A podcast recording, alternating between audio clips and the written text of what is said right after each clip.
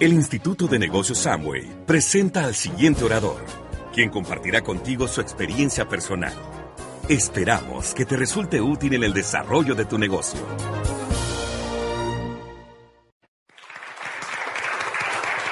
Muy buenas noches a todos. Muchas gracias por estar aquí. ¿Cómo estamos? ¿Bien? Bien.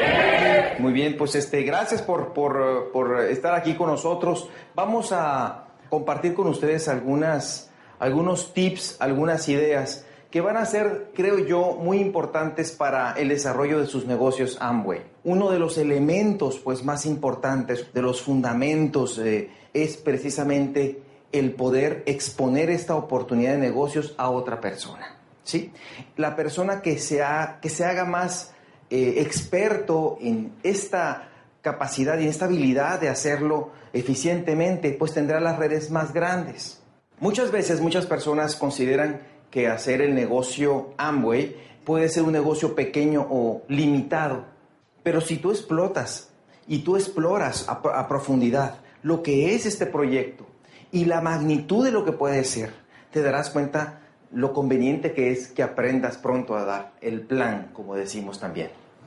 Entonces voy a, voy a empezar a exponerles algunas ideas para que todos nosotros podamos aprender. No sin antes decirle a todos ustedes que esto es básicamente unos criterios rectores, porque formas de explicar el negocio hay muchas.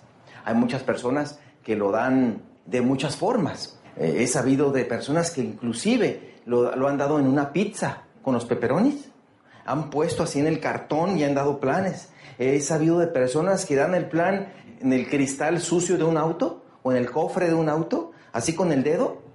Otros evidentemente en una servilleta sucia en un café, porque pues ahí se dio la oportunidad. Otras personas inclusive así, a la mínima expresión, en la tierra con el dedo o un palito. Eh, así como también, por supuesto, pues una exposición muy formal con un sistema de computadora o bien a través hoy en día de las videoconferencias, ¿de acuerdo? Todo eso, o sea, qué magnitud, qué maravilloso negocio, el cual podemos manifestarlo y compartirlo de muchas maneras.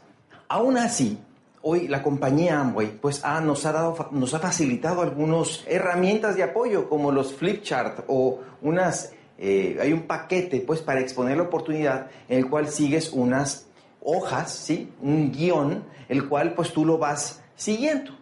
Por lo tanto, yo no, me, yo no les voy a decir en este momento cómo dar el plan adecuadamente o cómo explicar esta oportunidad de una forma perfecta, porque pues hay de muchas maneras.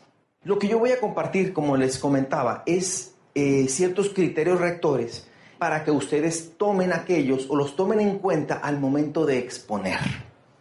De esa forma, yo considero que elevarán muchísimo su eficiencia disfrutarán más de este proceso y tendrán mejores resultados. ¿Les interesa?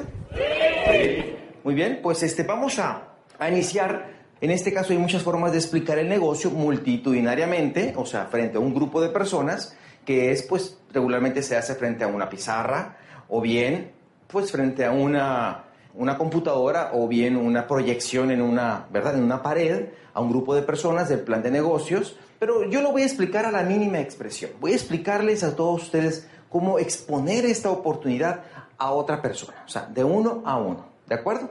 Que esa es la mínima expresión. Quien domina eso, ya hacerlo frente a dos, frente a tres, frente a cuatro, pues ya es, ya solamente una cuestión del de el vehículo que vas a hacer para exponerlo, pero lo voy a usar en la mínima expresión.